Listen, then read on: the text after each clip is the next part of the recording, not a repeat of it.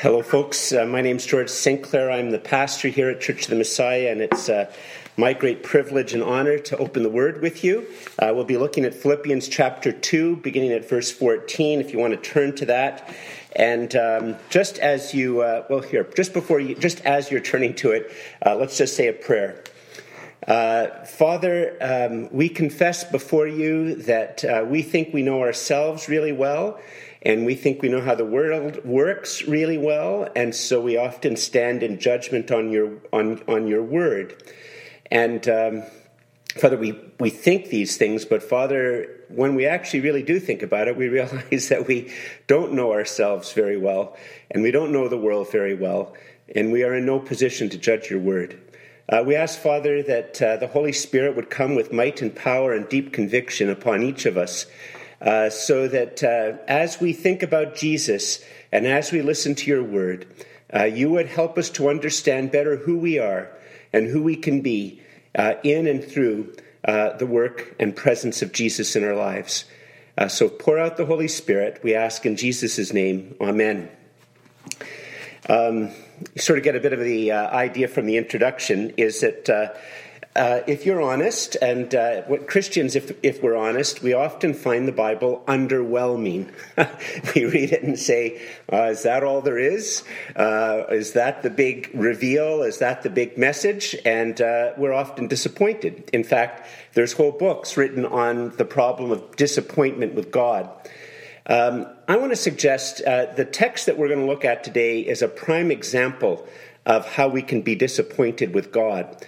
Uh, but what it reveals is actually a lack of insight about ourselves and sort of a i don't mean to offend you. When i say uh, i'm I, like i'm including myself in this uh, you know in the words of that old beautiful old song it's me it's me it's me o lord standing in the need of prayer uh, so this isn't me pointing my finger at other people. Uh, you know, even if I point my finger, I, am conscious that there's three fingers pointing back at me, only one pointing away. Uh, but often, um, the fact of the matter is, is that we just assume we know about ourselves and we think we know what's important, and God's word seems underwhelming. Uh, but by the grace and mercy of God, slowly uh, and intermittently, I, I really do realize that the Bible is far wiser than I am, and I really need to camp with it and listen to it. So, uh, with that as a, a workup, uh, we're going to look at Philippians chapter 2, uh, verse 14 and following. Uh, in particular, I'm going to read just uh, the first uh, three verses. And why this is a little bit underwhelming, you need to, if you, if you read the book from beginning to end, you'll have a bit of a sense as to why this is an underwhelming text. Um, it uh, is describing the problem of envy and rivalry. It's describing the problems of pride. Uh, there's this wonderful uh, text that uh, t- encourages us uh, to try to deal with these things in a way which is more humble. There's this, uh, well, I'm going to return to it in a moment. There's this very, very powerful, beautiful, poetic message of how uh, God, the Son of God, seeing human need, didn't uh, grasp or hold on to the advantages he had in heaven as God, the Son of God, in perfect fellowship with the Father and the, and the Holy Spirit and the adoration of angels. But setting all of that aside, but remaining God, he takes into himself our human nature um, and he does this to serve, and his posture as a servant includes like a working class, lower working class life, and his posture of emptying and service uh, goes all the way to him dying a very, very very shameful death upon the cross. Um, and, and, and then this, the Father's great exalting of him so that the Lord, the name of the Lord Jesus Christ is the highest name. And then it goes right from that into this uh, sort of a bit of a shocking text where it says to us that we are to. Um, uh, to uh, work out our own salvation with fear and trembling, as if it there's something that we have to do 100% of all of that work to be made right with God.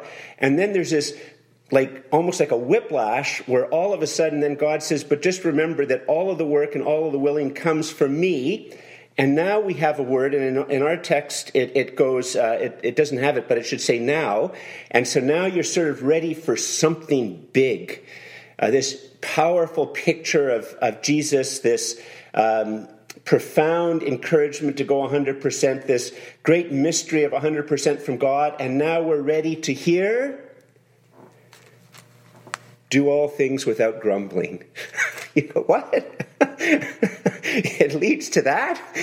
Do all things with without grumbling or disputing, that you may be blameless and innocent children of God without blemish in the midst of a crooked and twisted generation, among whom you shine as lights in the world, holding fast to the word of life, so that in the day of Christ I may be proud that I did not run in vain or labor in vain.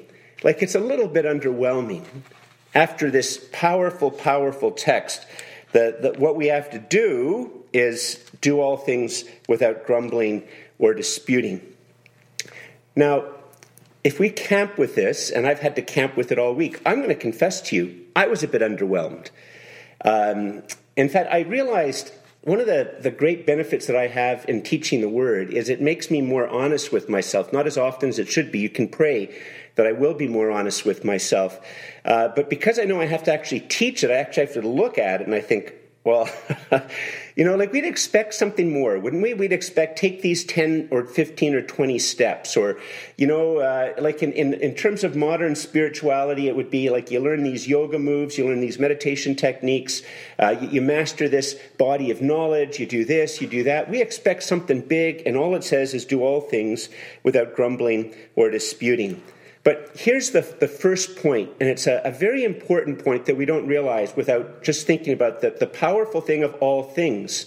The first point uh, is um, the narrow way, in quotes, the narrow way of Jesus brings you in to the worldwide expanse of freedom.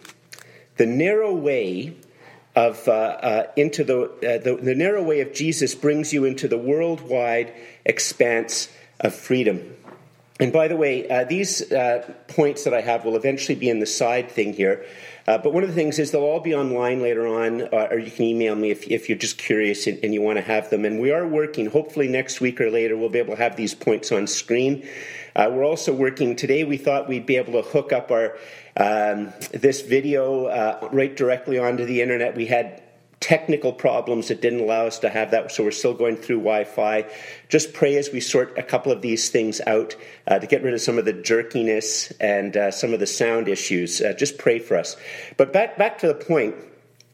Uh, if you think about it for a second, uh, what we usually think of is that there's religious things and non religious things. There's spiritual things and non spiritual things. And one of the reasons that people don't like spirituality and they don't like religion is it takes up so much time. Like, you got to go to Bible studies, you got to go to church, you got to give up your money, like, you know, and, it, and then you have to, you know, do all sorts of certain things. Um, like, a good example, getting outside of the Christian world, like for very devout Muslims, like, there'd be things like, uh, because you want to be like Muhammad, you don't shave your mustache and you let your, your beard grow long. Like another thing would be for a very devout Muslim that you have pants which are a bit short because that's how, how uh, Muhammad did it. And it just seems like there's all of these rules.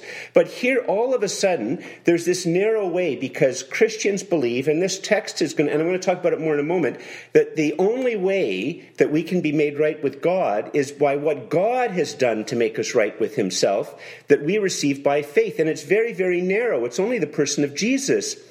But when you, you enter into this narrow way, Jesus be my Savior and my Lord, and now you come to expect religion, it says, do all things. Now, obviously, it's going to say, you know, if you get to know the Bible, it doesn't include go ahead and murder and don't rape and, and all that. But it's there's this whole world of freedom. Do all things. Like, you don't have to have a certain type of job. You don't have to have a certain type of exercise. You don't even have to have exercise. You don't have to eat certain types of food. You don't have to eat in a certain pattern. You don't have to do prayers at certain times.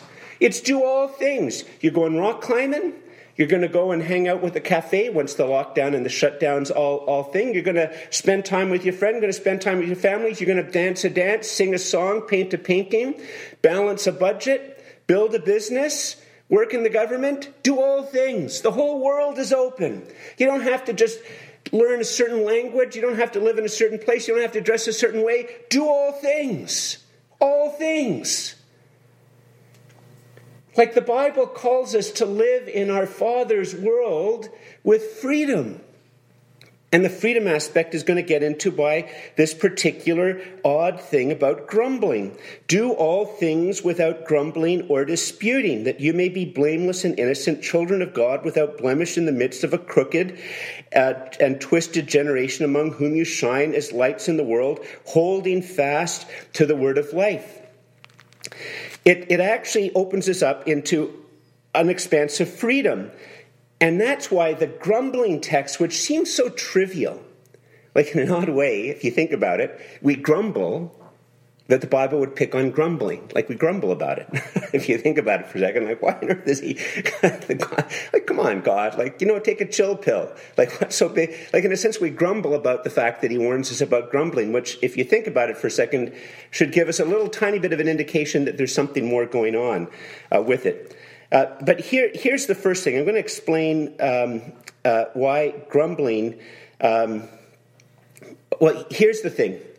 Let me explain why he picked something which seems so small and so um, like trivial. Uh, six years ago, uh, we bought the house that we currently live in. Uh, it was a house built in 1960, and it was an original owner, actually, that we bought it from and uh, it's a sort of a, a corner lot that uh, like a, this side of the corner so it has a, like a pie shaped backyard. And one of the things that we noticed and you couldn't help but not notice it when we looked at the house is that off to the side there was about uh, 30 or 40 feet really old cedar hedge. Really high really old and it broke up the yard uh, the only thing we could gather was that we guessed, and then we sort of figured, that we ended up hearing later on that that was probably the case, that he had some things that he stored there, and he built the cedar, had planted the cedar hedge so that he could plant, uh, put his RV or his trailers or his other stuff into this corner, and it would be out of view from the rest of the yard. But we didn't want to have anything like that. We wanted to have the full use of our yard, so we had to we had to get rid of the cedar hedge. Now, if you're at all like me, or if I'm like most of you, I have more time than money.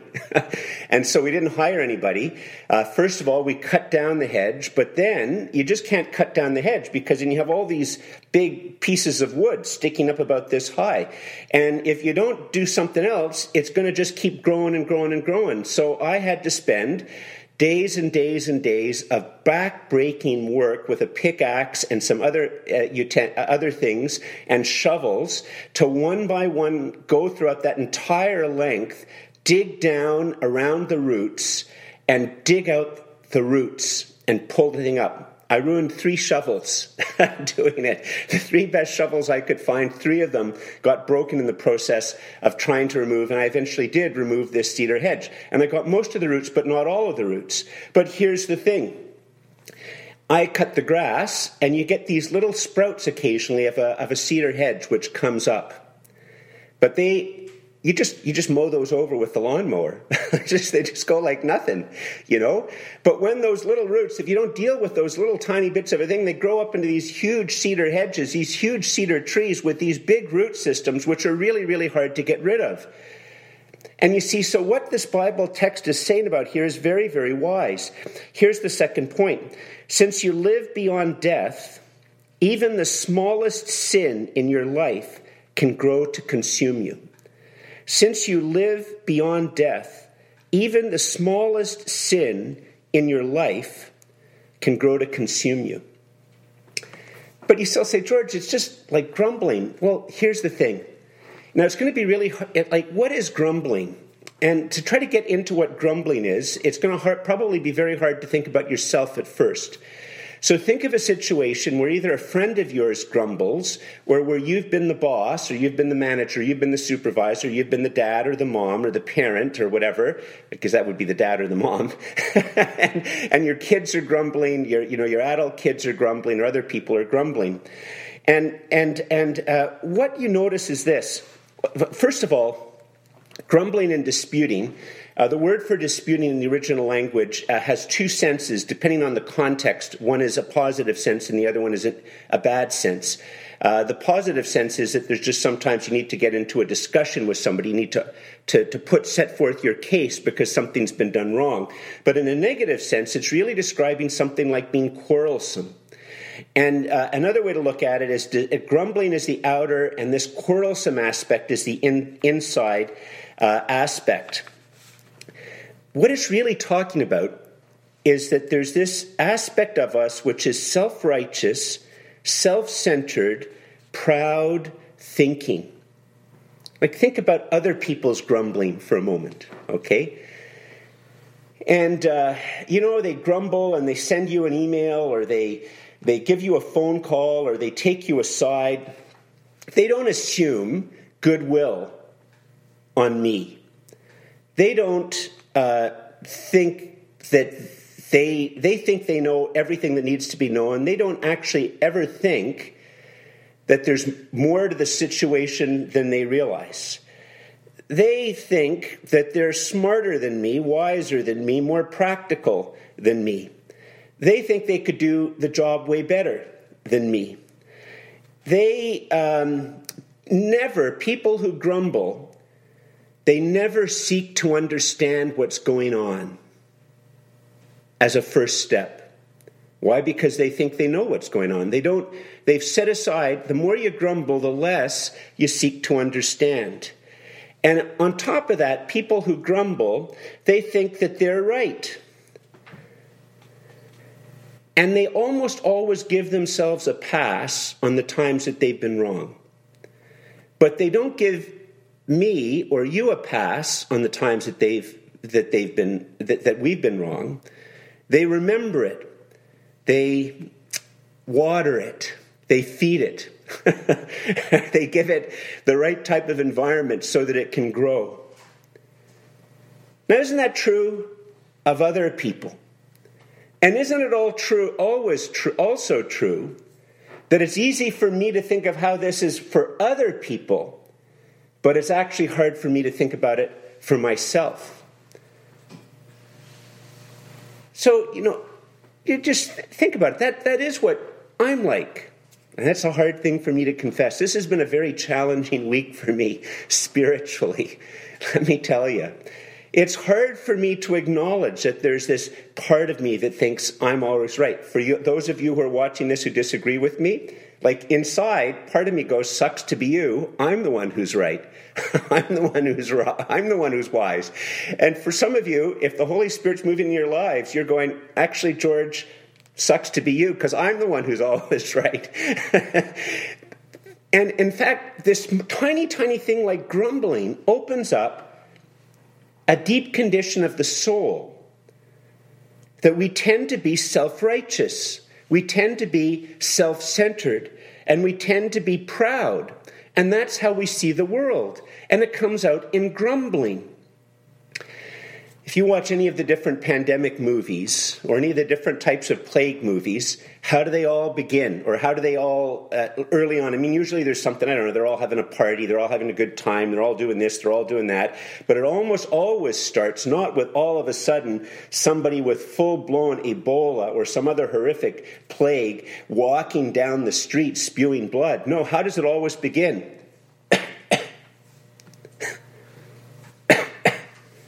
Little cough.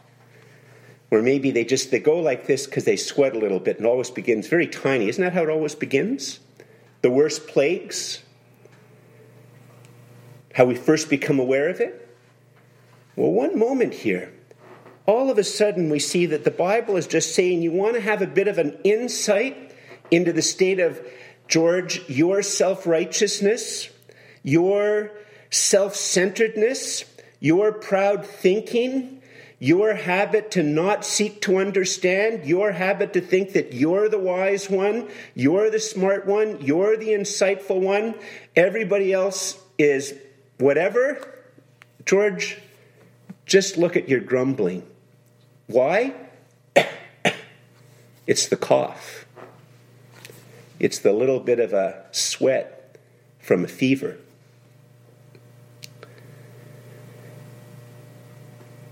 You see, since you, here's the third point, since you cannot leave yourself, you cannot deliver yourself. You need a Savior who knows you and loves you. Since you cannot leave yourself, you cannot deliver yourself, you need a Savior who knows you and loves you. In fact, you know, you think about it, part of the text, which probably bothered some of you when you're reading it, and might have made some of you very, very troubled. L- listen to it again, verses 14 to 16. Do all things without grumbling or disputing. Now remember here that another way to put it is the disputing is the inner aspect. It should probably be translated as a quarrelsome spirit. The type of nitpicking, uh, observational, put down, cynical spirit that uh, lurks in far too many of us, okay? That you may be blameless and innocent, children of God without blemish in the midst of a crooked and twisted generation, among whom you shine as lights in the world, holding fast to the word of life. That crooked and twisted, here's the thing to understand about this phrase this is describing what human beings are like. And it isn't Paul saying, by the way, I'm not crooked and twisted, and it really sucks that the rest of the world is crooked and twisted, unlike straight, blameless, pure, innocent me. Not at all. This is a very, very powerful image of what happens to us with pride. Because the fact of the matter is, is that you watch any, any movie that does this very well, read any book, think about somebody that you know that seems to be very, very proud, very, very, very self righteous, very, very me centered, very, very picky out of that. Do they seem like the strongest, straightest, wholest, most whole, free person? No. What do you think? You think it's bending them out of shape. You think it's making them smaller. You think it's making it hard for them to do anything well. It's making it hard for them to be free, hard for them to, to love. You think it's making them crooked and twisted. And the message of the gospel, the good news of the gospel, is really this I am a crooked and twisted man who is only telling you about the one who is beginning to make me straight and will make you straight and whole and free. The Christian gospel is one beggar telling another beggar where to find free food, where to find deliverance and warmth and security. One beggar telling another beggar, Friend, I'm a beggar, telling you about Jesus.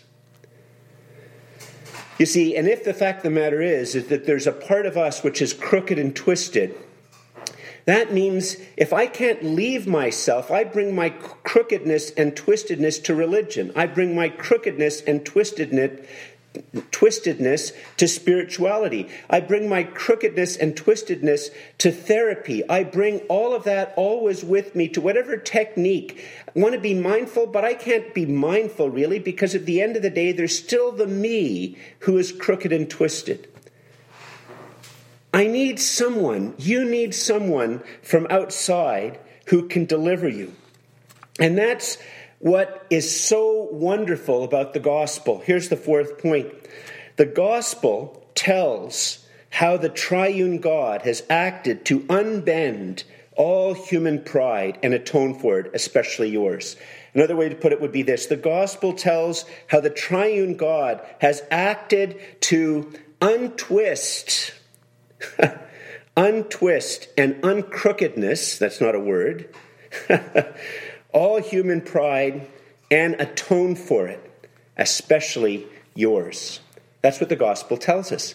See, that's this wonderful thing. But the thing which is so remarkable about this story that Paul tells, if you go back and you read verses uh, um, uh, 6, to, uh, 6 to 11, is that God, the Son of God, in perfect harmony and fellowship with the Father and in the Holy Spirit, this eternity ceaseless giving and receiving, knowing, revealing, and knowing, this loving and receiving of love, this eternity, this three persons, but just this one God, this, this threeness, but this, un, this, this unity of love and goodness, of truth, of mercy. And it is this triune God that's created you and me, and this triune God who sees how we, seeking to be like God, in fact, rather than becoming like God, all that we did was made ourselves crooked and twisted. a crookedness and making ourselves a crookedness and a twistedness that unless God intervenes, unless God restrains, would just go on for eternity. You see, you, you go back to that earlier analogy. You know, if, if in fact the matter is, is that you live beyond death, even the smallest sin in your life can, be, can grow to consume you. It's just like if you let that tiny little cedar hedge little thing grow, and if it, it, it, grows and grows and grows and grows and grows. And if you have a person who has a trouble with grumbling, if you have a little, if it starts to become clear to you that you grumble sometimes, if that grumbling isn't put to death and you outlive death, that grumble can grow and grow and grow until you become grumble a grumble who grumbles and cannot stop grumbling. And so we have this powerful image of the same God who's created all things, of God, the Son of God, doing the exact opposite of grumbling, the exact opposite of being self centered, the exact opposite of of being me first and proud and looking down his nose at others, of setting aside his glory, setting aside his prerogatives, setting all of these things aside and descending and descending and emptying and emptying and emptying himself, even to the most shameful death upon the cross and tasting all there is to taste of death with nothing left. And he does this for you and he does this for me. He doesn't do it for himself. And then this profound reversal, and it's as if God, the Son of God, is taking our pride and our crookedness and our twistedness, and not just me, but me and you and every person who's in this room and every person on the planet and every person who's ever lived. And so there's this profound movement by God, the Son of God, and this profound lifting of freedom and joy of God, the Son of God. And then when you or I put our faith and trust in Jesus, it's ours. We are in Him. And so it becomes our experience that we begin to experience now a bit, but one day in its fullness.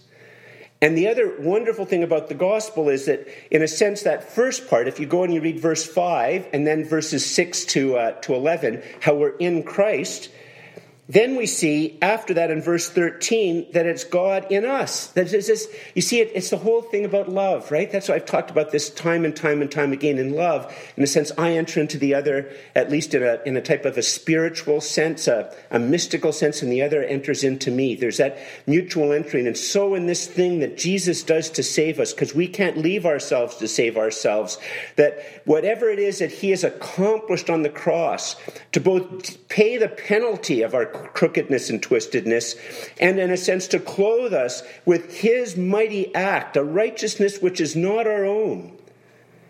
And we get in him, and that is in us. And that is why, when you put your faith and trust in Jesus, you begin to experience this now.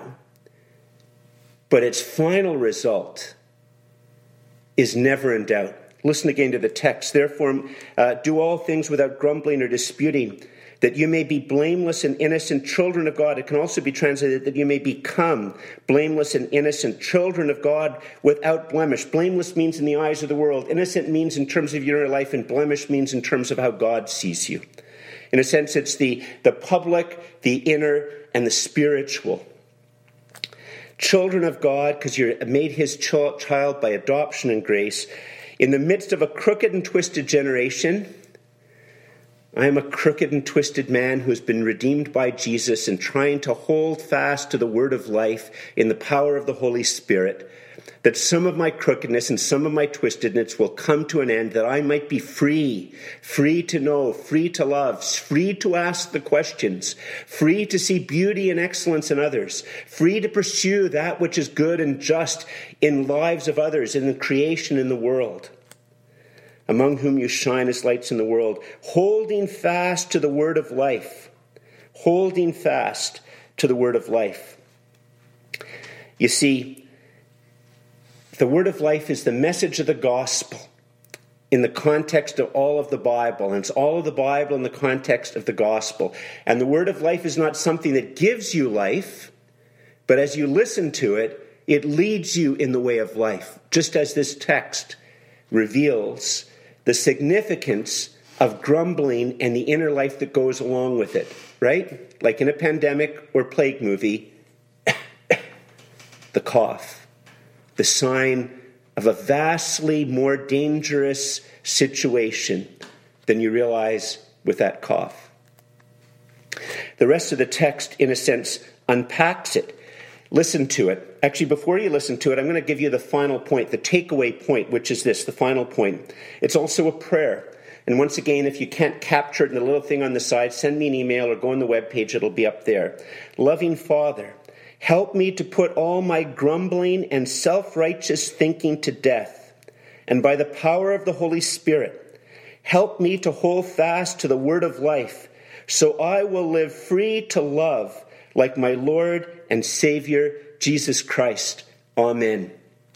Listen to the rest of the text as it unpacks what it's like to hold fast to the word of life. Listen to it. Even if I, verse 17, am to be poured out as a drink offering upon the sacrificial offering of your faith, I am glad and rejoice with you all. Likewise, you also should be glad and rejoice with me. His love and service for them and their love and service for him is a sacrifice. It's the opposite of being self centered, it's a death or a service for others. And then he grounds it in the lives of two people whom they know Verse 19 I hope in the Lord Jesus to send Timothy to you soon, that I too may be cheered by news of you, for I have no one like him who will be genuinely concerned for your welfare. For they all seek their own interests, not those of Jesus Christ, the opposite of grumbling. But you know Timothy's proven worth, how as a son with a father he has served me in the gospel. I hope, therefore, to send him just as soon as I see how it will go with me. And I trust in the Lord that shortly I myself will come also.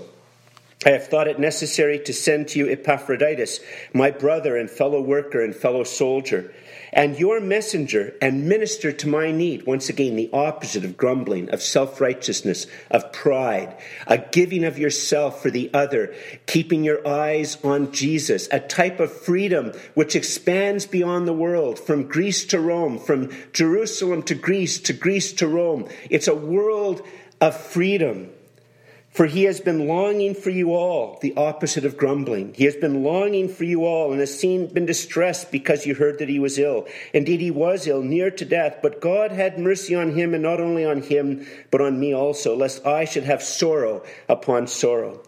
I am the more eager to send him, therefore, that you may rejoice, rejoicing the opposite of grumbling at seeing him again, and that I may be less anxious. So receive him in the Lord with all joy, and honor such men. The sacrifice, for he nearly died for the work of Christ, risking his life to complete what was lacking in your service to me.